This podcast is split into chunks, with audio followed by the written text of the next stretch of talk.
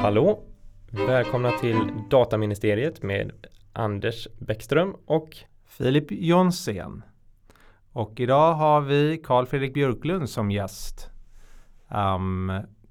Eller som vi brukar kalla honom, Kalle.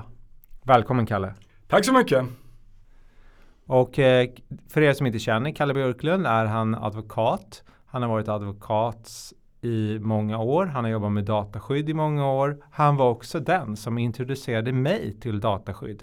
Även om det på den tiden, som vi redan pratade om, hette att pula. Kalle? Ja? Hur mår du idag? Jag mår bra idag tycker jag. Jag mår bra. Fick du jäkta hit? Ja, lite. Det är väl inte helt ovanligt för dig? Nej. Så, vad fick dig egentligen att börja med dataskydd och när hände det? Ja, det är väl som allt i livet en slump. Jag var väl anställd som bolagsjurist i ett antal bolag och sen så startade jag 2003 en egen liten juristfirma. Men ganska snart så fick jag ett uppdrag genom en sån här rekryterare på apoteket AB för att hjälpa till med någon gigantiskt stor IT-outsourcing där som hade jobbat med teknikfrågor. Och då frågade de mig om jag ville bli deras personuppgiftsombud och det här var 2004 ska det ha varit om jag minns rätt. 2004, visste du vad de pratade om? Ja, lite grann. Jag hade väl intresserat mig lite för brett för frågor som har med teknik och juridik att göra. Men jag kan inte säga att jag visste så mycket om dataskydd och personuppgiftslagstiftningen då, nej. Visst var det så att du hade en bakgrund på en IT-företag också innan du började din låda? Exakt, jag har väl jobbat alltså när jag började på advokatbyrå 1996 till ungefär 2000 så jobbade jag mycket med olika, det var ju IT-bubblor och mycket teknikbolag då, inte bara men bland annat. Sen så var jag ungefär ett år i varje klass därefter så att jag var jurist på Know It som IT-konsultbolag. Jag jobbade på ett bolag som hade ett avhoppargäng från Ericsson med talkodning och IP-telefoni. Det här var i början på 2000-talet. Och sen jobbade jag på ett spraybolag som höll på med domännamnskonsulteri. Både lite teknisk och juridisk konsulteri. Innan jag hoppade av då och drev egen verksamhet. Och sen kom in då på apoteket AB. Och då hade jag börjat med dataskydd. För de lite yngre kanske vi ska berätta vad Spray var för någonting. Spray var ett antal skateboardåkare höll jag på att säga, men det var det inte. Men det var väl egentligen Johan Ihrfelt. Johan Ihrfelt är väl den stora figuren. Så det var väl en av dem som började med olika typer av IT-initiativ i mitten på 90-talet. Och det här var ju då Domain Network eller Cogen som de hette då. Det var ett av deras ägda bolag som de jobbade med. Inte ren teknik utan lite teknik och juridik. Egentligen så var det väl att hålla koll på IP på nätet. Olika sökverktyg för att hitta intrångsgörare men också hantera domännamn och domännamnskonsulter. Har du alltid varit intresserad just av IT? Och så? Nej, det kan jag inte säga. Nu var det väl ett annat århundrade på sig, inte riktigt, men teknik fanns väl egentligen inte så mycket när jag var liten. Nej, jag var ingen hackare, ingen som höll på med datorer eller något sånt, alltså i min uppväxt eller när jag var liten. Nej, det kan jag inte säga att jag gjorde. Det var väl inte ett annat århundrade, det var ett annat årtusende. Till och med det. Hur gammal är du egentligen, Kalle? Är du 1000 år? Du har i alla fall visdom som en 1000-åring. Ja, nästan 1000, men jag passerade det magiska decenniet här för en vecka sedan så att jag är 50 år. Ja, då får vi gratulera. Ja, tack så mycket. Jag ska dra en liten historia här för att jag har faktiskt ett väldigt tydligt minne av vårt första gig vad gäller dataskydd och jag kan faktiskt outa den här klienten för klienten finns inte ens längre utan är likviderade. Det var HQ Bank. Okej. Okay. Jag kommer verkligen ihåg att vi gick till HQ Bank, vi lotsades in i ett ganska litet rum, inte mycket större än studion här. Praktiken. Vi mötte ja, om jag minns rätt var det 2 eller 3 personer från HQ Bank och vi försökte pitcha hur viktigt det var med dataskydd eller med personuppgiftslagen och hantera deras personuppgifter rätt. Så vitt jag kommer ihåg så pratade vi ungefär 1 till 1,5 timme. De tackade oss, sen gick vi därifrån och aldrig hörde av dem igen. Och sen vet vi alla hur det gick för HQ Bank. Exakt, de skulle ha lyssnat på oss och anlitat oss. De borde nog ha gjort det, men det var väldigt, det är så här tydligt klart minne och det måste ju varit 2006 ungefär. Samtidigt var faktiskt att du och jag skrev ju en artikel i Advokatsamfundets tidskrift om missbruksregeln som också var ny då. Mm. Så du drog ju in mig i dataskyddsvärlden ganska kraftfullt från början. Mm. Medan jag egentligen anställdes på samma advokatbyrå på grund av att jag var duktig på insolvensrätt och konkurshantering. Exakt. Jag kommer ihåg, eller jag får friska upp minnet lite grann inför idag. Men jag tycker att, jag läste faktiskt artikeln idag som en förberedelse. Jag tyckte väl att vi var ganska duktiga då och hade rätt bra tankar. Ja, vi är väl ungefär lika duktiga idag. Eller kanske vi har lärt oss något litet mer. Ja, men det som slår en lite är väl kanske teknikutvecklingen. Om vi nu utan att bli allt för teoretiska ska titta på det här med missbruksregeln. För när den infördes så byggde väl den på något sätt att, jag menar inte att det inte fanns kraftfulla sökmotorer 2007, för det fanns det, men det byggde ju lite på tänket att någon människa satt och strukturerade fälten för personuppgifter och därmed skulle det bli mer integritetskänsligt. Så att på ett sätt var missbruksregeln bra, men på ett annat sätt kan man säga att den blev väl kanske förlegad eftersom allt är sökbart. Egentligen var väl det redan då. Jag har flera gånger här argumenterat ut att den blev obsolet i och med att fritextsökningar och olika booleanska sökningar blev så kraftfulla att även i helt ostrukturerat material som bara är tusentals, miljontals sidor så kan du strukturera upp sökträffarna.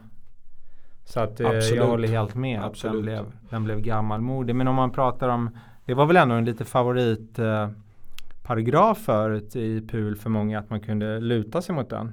Absolut, jag tror att oavsett teknikfrågan idag så har det ju blivit ett väldigt stort problem med GDPR.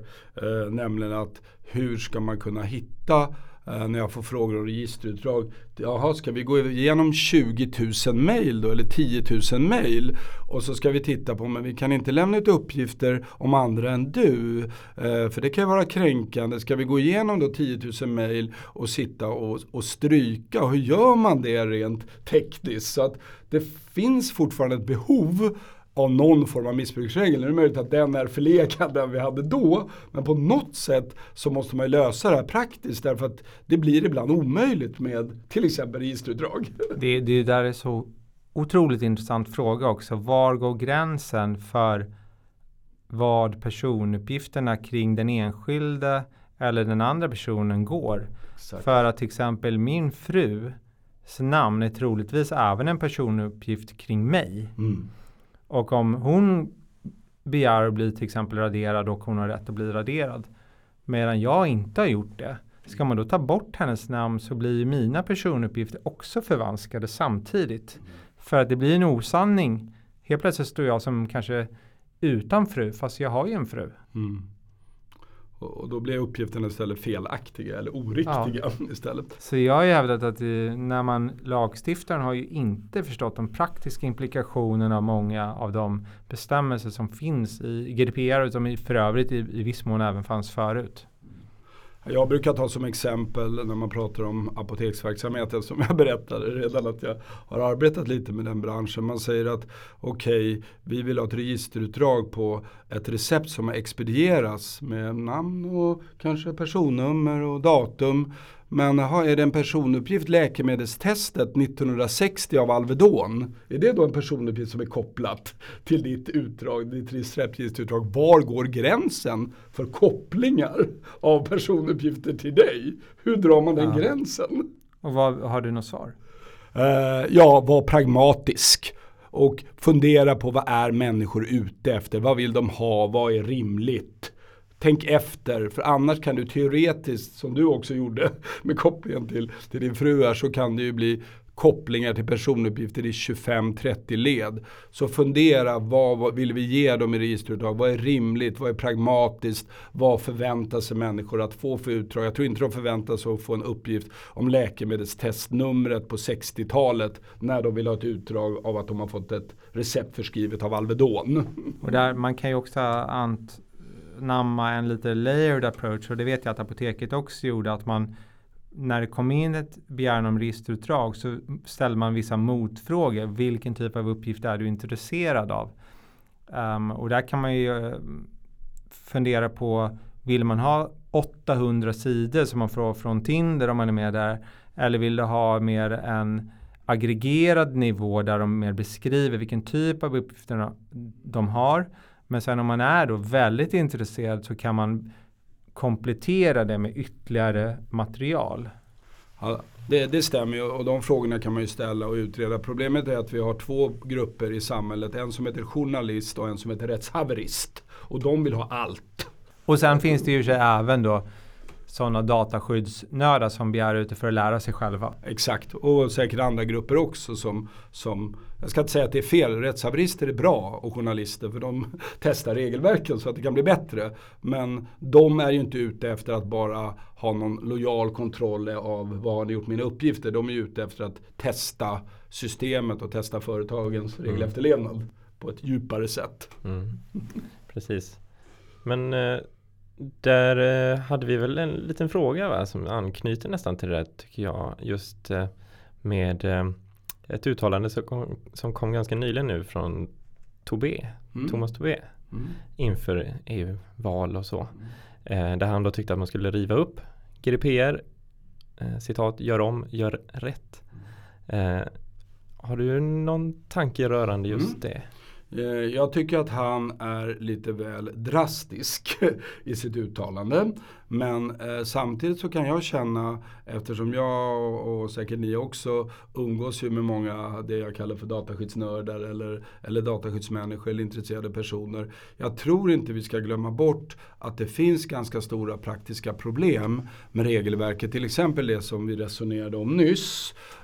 Och jag kan tycka ibland att transparens är något väldigt positivt, någonting bra att man ska, för att om man måste berätta vad man gör, det är hela vår offentlighetsprincip i Sverige, berättar man vad man gör och måste man berätta och lämna ut handlingar, då slutar man att vara en mutkolv. Så det är bra i grunden att vara transparent, men med det exemplet där lagstiftningen får problem med den praktiska verkligheten, det är ju de här resonemangen med registerutdrag i vissa situationer på 10 000 mejl. Det finns massa praktiska problem med transparensen, och jag kan tycka kanske att man skulle ha, nu vet vi inte hur praxis och utlåtande, det kanske kommer vägledande utlåtande, det kanske kommer från EU-domstolen 5A missbruksregeln light, vem vet. Men de praktiska problemen, och kanske för SME-företagen också, och kostnaden och kunna ha den här fulla regelefterlevnaden, kanske mer på det jag kallar för byråkrati, det man kallar för registerutdrag och information. När det gäller grundläggande principer, lagliga grunder och de delarna, där är jag tycker att den är briljant, och även när det gäller säkerhet. Men just när det gäller det jag kallar för byråkratin, och då menar jag rättigheter och vi talar information och rättigheter, där kanske man måste hitta någon mer pragmatisk lösning för att komma ihåg. Och där kan jag vara lite kritisk att man gick för långt i transparensen nästan, så att det kan bli väldigt svårt för företag.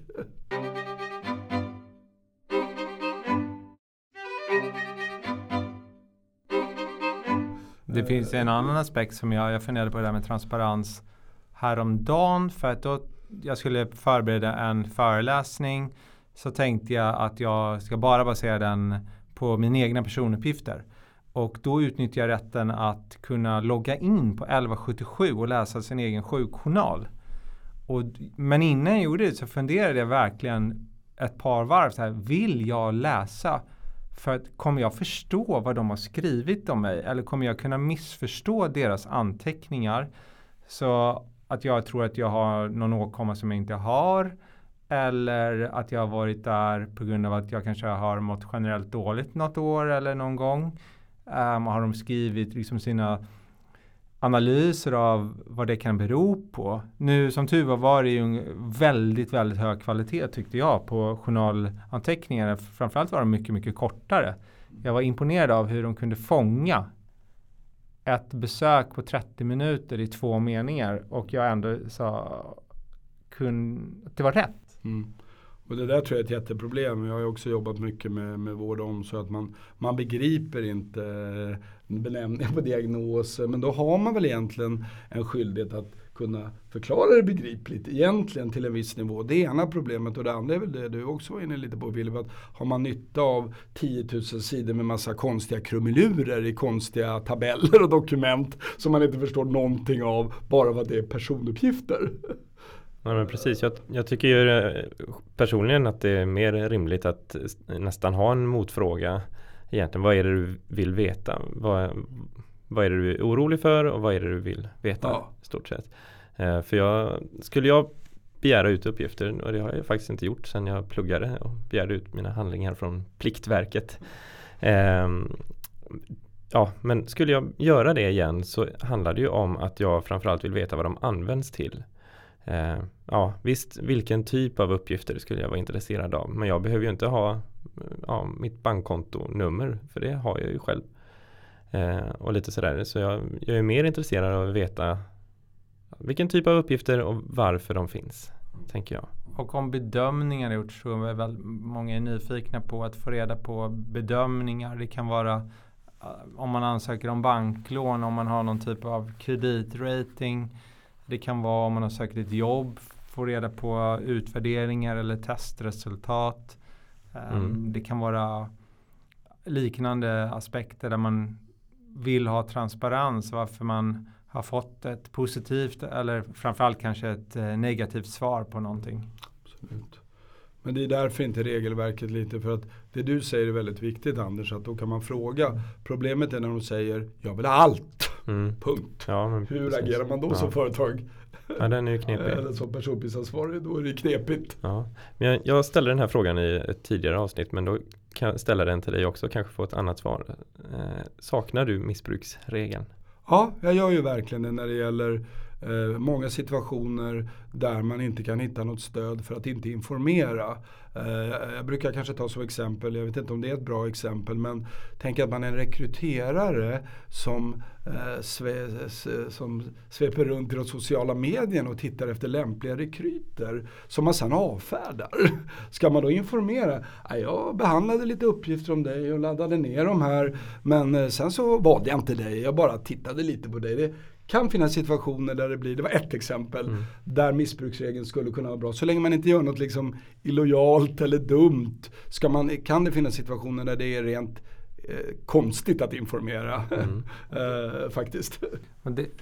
Det är inte exakt det case, men vi har ju haft ett case redan där det var ett företag som samlade in uppgifter från sociala medier och faktiskt fick en sanktionsavgift för att de inte lämnade information.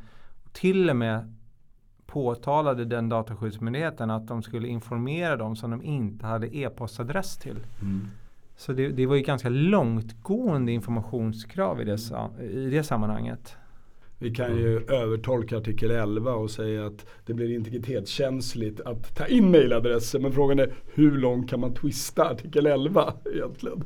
En annan fråga är ju de här processerna för att begära registerutdrag. Hur långt ska man tillmötesgå den enskilde? Är man skyldig att ha öppettider i en reception? Är man skyldig att svara på mejl? Är man skyldig att använda de här typen av tjänsterna som finns? Där har vi redan fått 2 beslut att nej, man är inte skyldig att lämna ut registerutdrag om någon använder en tredjepartstjänst, utan man har rätt att göra sin egen autentisering och identifiering av de som begär ut utdraget. Så registerutdrag är ju ett enormt kapitel i de här sammanhangen. Och kanske en av de saker som många företag fick jobba allra, allra mest med. Mm.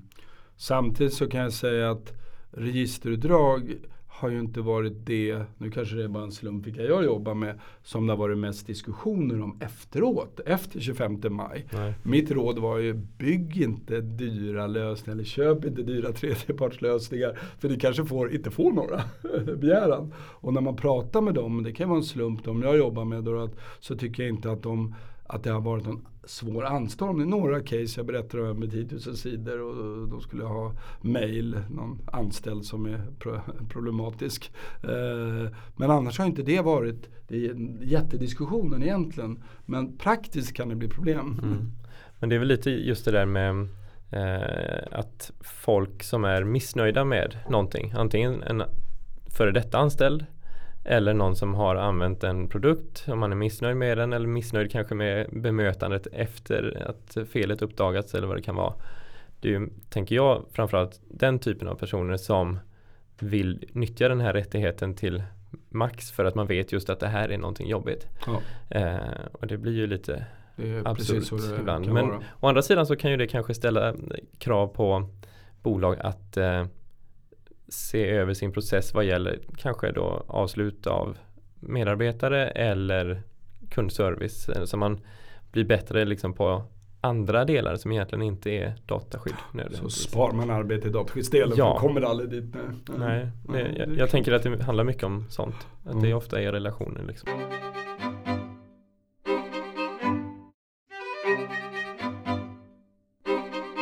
Om du nu saknar missbruksregeln, vilken är din favoritartikel i GDPR? Ja, då skulle man kunna tala om någon artikel som har med missbruksregeln att göra, men det tycker jag inte.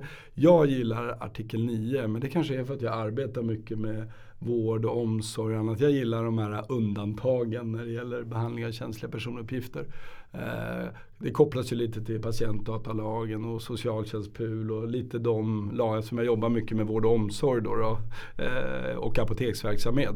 Så har jag väl borrat mycket dem. Så undantagen när man får behandla känsliga personuppgifter tycker jag är intressanta och roliga och spännande. Jag vet inte riktigt varför, men de små förändringar som skedde mellan PUL och GDPR tycker de var rimliga. Man la till biometriska uppgifter och lite sådär. Ja, jag måste ju säga att det gjorde man med biometri. Det kan ju bli lite lustigt i och för sig med det här med biometri, för att det är bra säkerhet som tvåfaktorautentisering med biometri, men du får inte göra det utan samtycke. Om det inte finns någon speciallagstiftning. Så att de är lite mot varandra. Att, å ena sidan så är det bra säkerhet, biometri, kod och tumme.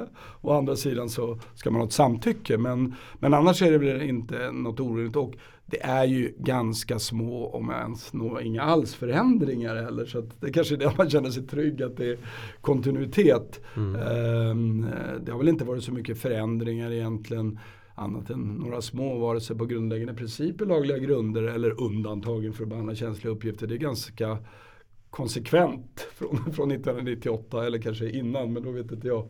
Då jobbade inte jag. Så att, men det tycker jag lite, och när man föreläser så är det lätt att förklara, ganska lätt att förklara de här undantagen också faktiskt. Ja. Så det är det. Ja. Sen om det är det viktigaste, det vet jag. Egentligen är väl de grundläggande principerna i artikel 5 är väl det som är det viktigaste egentligen. Ja, men vad roligt att du säger det, Kalle, för den gillar ju jag. Och Agnes också fick vi ju höra senast. Men är det någon särskild princip som du håller kär? Jag måste ju säga att det kanske allra viktigaste bland principerna, men de går inte att vikta, det tycker jag är det här med ändamål. Att du ska ha ett vettigt ändamål för att behandla personuppgifter. Som jag brukar säga när jag föreläser ibland, varför ska du ha huvudstorlek? Jo, för att du köper in hjälmar. Varför ska du ha storlek på fötterna i HR-systemet? Jo, för att du köper skor till räddningstjänsten. Så att du ska tänka till. Vad ska du ha uppgifterna till? Behöver du dem? Har du något vettigt ändamål? Och också kopplat till det, har du några onödiga uppgifter? Några utöver dem du behöver? Det måste jag väl säga att det kanske känns som mest grundläggande. Förklara för mig enkelt och snabbt varför du behöver dem. Gör av med dem annars. Och när du är ute hos klienter, brukar de leva upp till de här principerna? Data minimization i förhållande till sitt ändamål? Nej, jag har inte gjort någon djup analys, men det är väl klart att man ofta får svaren att nej, men de där uppgifterna vi funderar på, vi kanske ska lansera någonting i framtiden eller de kan vara bra att ha och så vidare. Och då säger man väl att ja, nej, men så funkar inte det regelverket då. Men det blir också problem om man kanske arbetar med att man gör analyser, alltså big data och så vidare. Då har man inget ändamål, för det är det man ska hitta. Man ska leka till man hittar affärsidéer. Mm. Och det motverkar, beroende på hur man tolkar. Man kan ju tolka det som bred affärsutveckling eller produktutveckling är ändamålet. Men det kan ju bli lite problem. Också. Men ibland är det bara så att de rent i onödan, men vi kanske ska börja sälja hjälmar snart, så när de ändå loggar in så här som kunder så kan de lika bra ange sin huvudstorlek. Ja, men gör ni det? Har ni tänkt in någon rimlig tid? Nej, det vet jag inte. Ja, men när det gäller produktutveckling så har jag för mig att jag läst någonting. Man får inte vara så vag när det gäller transparenskravet istället. En svepande produktutveckling är inte tillräckligt specifikt. Nej, när man ska ge information i artikel 13 eller 14. Så då går man där istället. Även om man klarar artikel 5 och ändamålet. Mm. Ja, det är snopet där. Men i just artikel 5 och sen den här principen om laglighet, korrekthet och öppenhet. Där... Vad tycker du där om den svenska översättningen där? Mm. Har du funderat någonting på den? Den här med... Ja, de ändrade ju översättningen, för de sa väl... Det här korrekt kan både betyda uppträdd korrekt hos farmor, men kan också betyda att uppgifterna är riktiga. Men de gjorde en ändring väl av översättningen sen, om jag minns rätt. Så korrekthet är väl nu... det vi kallade för god sed, va? Tidigare i personbilslagen. Ja. Men när det gäller att uppgifter ska vara riktiga, så korrekt att de inte är felstavade, då har man väl ändrat det till riktighet, om jag inte är helt ute och cyklar. Så att det blev väl en fel att korrekt betyder två olika saker från början. Ja, men precis, för det funderar jag mycket på. Jag är inte helt säker, men jag tror det, men jag är inte helt säker. Men man kan ju snegla på de andra översättningarna inom EU också. Accuracy är väl det på engelska då, man får titta på de översättningarna. Nej, det är naturligtvis att det är fel om, även om det är korrekt att ordet betyder två olika saker på svenska, så är det väldigt dumt att ha samma ord för två olika betydelser. Ja, precis. Och det här med god sed i personuppgiftslagen, det var väl egentligen också en hemmakok svenskt införlivande av dataskyddsdirektiven från 95, som inte heller riktigt fanns ens i 9546-direktivet, utan god sed översatte man väl in i svenska personuppgiftslagen på något sätt. Men en aspekt av vad Anders nämnde är att vi har ju då i första bulletpointen i artikel 5 står det ju korrekt och som andra ord, eller korrekthet. Ja, precis. Och på engelska står det ju fair. Mm. Och i alla fall i min värld, nu är inte jag modersmålet engelska, men så är inte fair samma sak som att någonting ska vara korrekt. Mm. Utan i fair finns ju i alla fall en viss mån av vingelutrymme och bedömning. Mm. Medan korrekt är lite mer svartvitt. Antingen är det korrekt eller så är det inkorrekt. Mm. Och, men det hänger väl ihop med de andra översättningarna också, va? Alltså tyska och danska exempelvis, som är rimligkeit eller något liknande, och rimlighet. Ursäkta danska och tyska. Och i franskan har man ju gjort den konstigaste översättningen faktiskt, för där har man ju översatt det till ett ord som betyder laglig. Så där har man ju laglig, fast med två synonymer. Mm. Men och sen om man tittar på etymologin, alltså ordens ursprung, vilket jag då har gjort för att verkligen bottna i vad den här korrekthet och fair betyder, så korrekthet kommer ju från, det är ganska uppenbart att det kommer från latin, correctus, och den mest naturliga eller närmaste förklaringen på svenska är korrigera. Att det är det som kommer från ursprunget, alltså att göra någonting rätt eller räta ut någonting. Medan ordet fair, i alla fall i svenska, det motsvarar ordet fager, alltså vacker. Så det är två helt olika ursprung på de här två begreppen. Nu kanske man inte alls ska gå liksom tillbaka så långt som jag gjorde till medeltiden för att förstå innebörden av GDPR. Men jag tycker ändå att det är intressant att man väljer så pass olika begrepp. Och jag stannar där för nu. Jag tror att det blir tillräckligt. Jag tänker att det hade kunnat vara kanske rimlighet på svenska. Eller rimlig. Alltså, för det är väl lite det man förväntar sig, att bolag ska behandla uppgifter på ett rimligt sätt i förhållande till individen, är det inte det? Men i och med att man är gamla, om vi ska ta en sista liten nördexposé. Ja, men här nördar vi på. Så sa man väl ett rättsfall från 2016 när man tolkade gamla personuppgiftslagen att laglighet är bara att bryta mot GDPR, inte att bryta mot annan lagstiftning. Så som jag har förstått det här, det som då kallades god sed och det som nu är fair, så är väl det brott mot andra lagstiftningar än dataskydds, om man nu ska tro på det här från 2016 i Sverige, och även det som vi kallade för god sed i olika sammanhang, i marknadsförslagen, i arbetsrätten. Hålla på med konstigheter helt enkelt. Så har jag praktiskt tolkat det lite. Men det var väl, om jag minns rätt, Sören Öhman i kommentaren sa att god sed borde inkluderade annan lagstiftning, men det kunde även vara till exempel kollektivavtal och andra bindande bestämmelser för de enskilda ansvariga.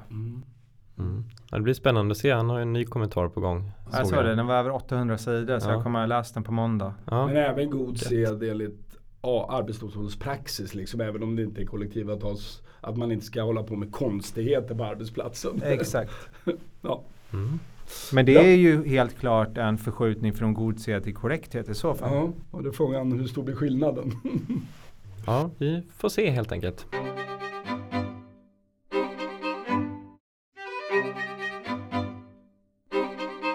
Det om det.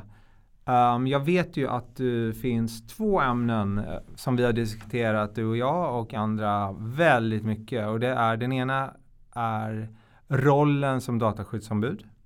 Och det andra är, om vi nu blir nördiga igen, det är ju skärningspunkten mellan att vara ansvarig eller biträde.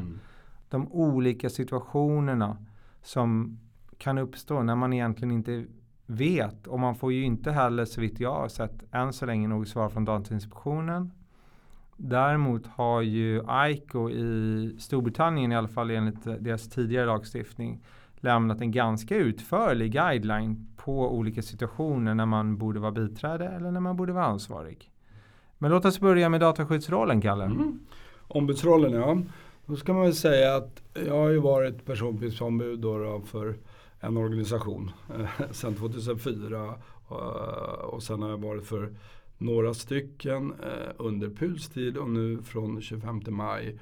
Eller var lite innan 25 maj, för jag fick några nya uppdrag också inför GDPR. Men nu är jag då för 6 organisationer inom det privata. Det är inte bara företag, det är också andra typer av organisationer och 3 myndigheter. Och jag agerar då som externt dataskyddsombud. Och jag måste ju säga att i rollen som dataskyddsombud, om man ska bli den här personen. För det första kan man fråga, är man en revisor eller är man en rådgivare? Är det regelefterlevnad? Det är lite oklart exakt vad rollen innehåller. Men jag måste ju säga, och det kanske är egentligen fel på ett sätt, eller fel är det väl inte, att ofta så ramlar jag in i en roll, alltså en mer klassisk advokatroll, att man är rådgivare. Egentligen så ska man jobba mer proaktivt. Men det blir lite annorlunda när man är externt dataskyddsombud. Man är inte på plats, de rycker inte tag i en, det kostar pengar, man kan inte alla processer lika bra. Så att det är lite på minussidan när det gäller rollen. Sen talar man om externt kontra internt. Det som är positivt med ett externt dataskyddsombud är att en del kanske inte anser eller gör bedömningen rätt eller fel, att det krävs så mycket tid så de kan anställa någon på heltid. Då kan det vara värt att man har en externt. Och det andra som är positivt med en externt roll som dataskyddsombud är att man kan få know-how från andra aktörer och ta med sig det in till det här. Men jag är lite kluven om dataskyddsombudsrollen är bra egentligen extern, för man blir aldrig riktigt lika. Man får aldrig lika bra koll på dataflödena. Man är längre bort Man går inte in i rummet liksom och frågar. Så att plus och minus. Så det finns är en svår roll på många andra sätt också. Men om jag stoppar där så länge. Jag tänkte på det du nämnde. Att dels så är man ju inte där på plats. Och sen finns det väl även en tröskel att ställa en fråga nu så kommer en faktura imorgon. Exakt, för att man kan säkert ha olika upplägg när det gäller dataskyddsombudsrollen och abonnemang och det finns mycket diskussioner.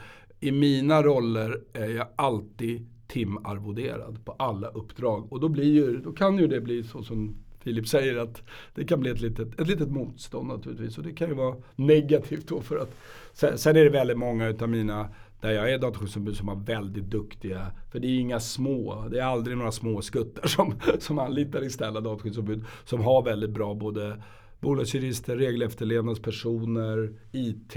Så många är väldigt duktiga internt i och för sig. Så att det kan gå bra ändå.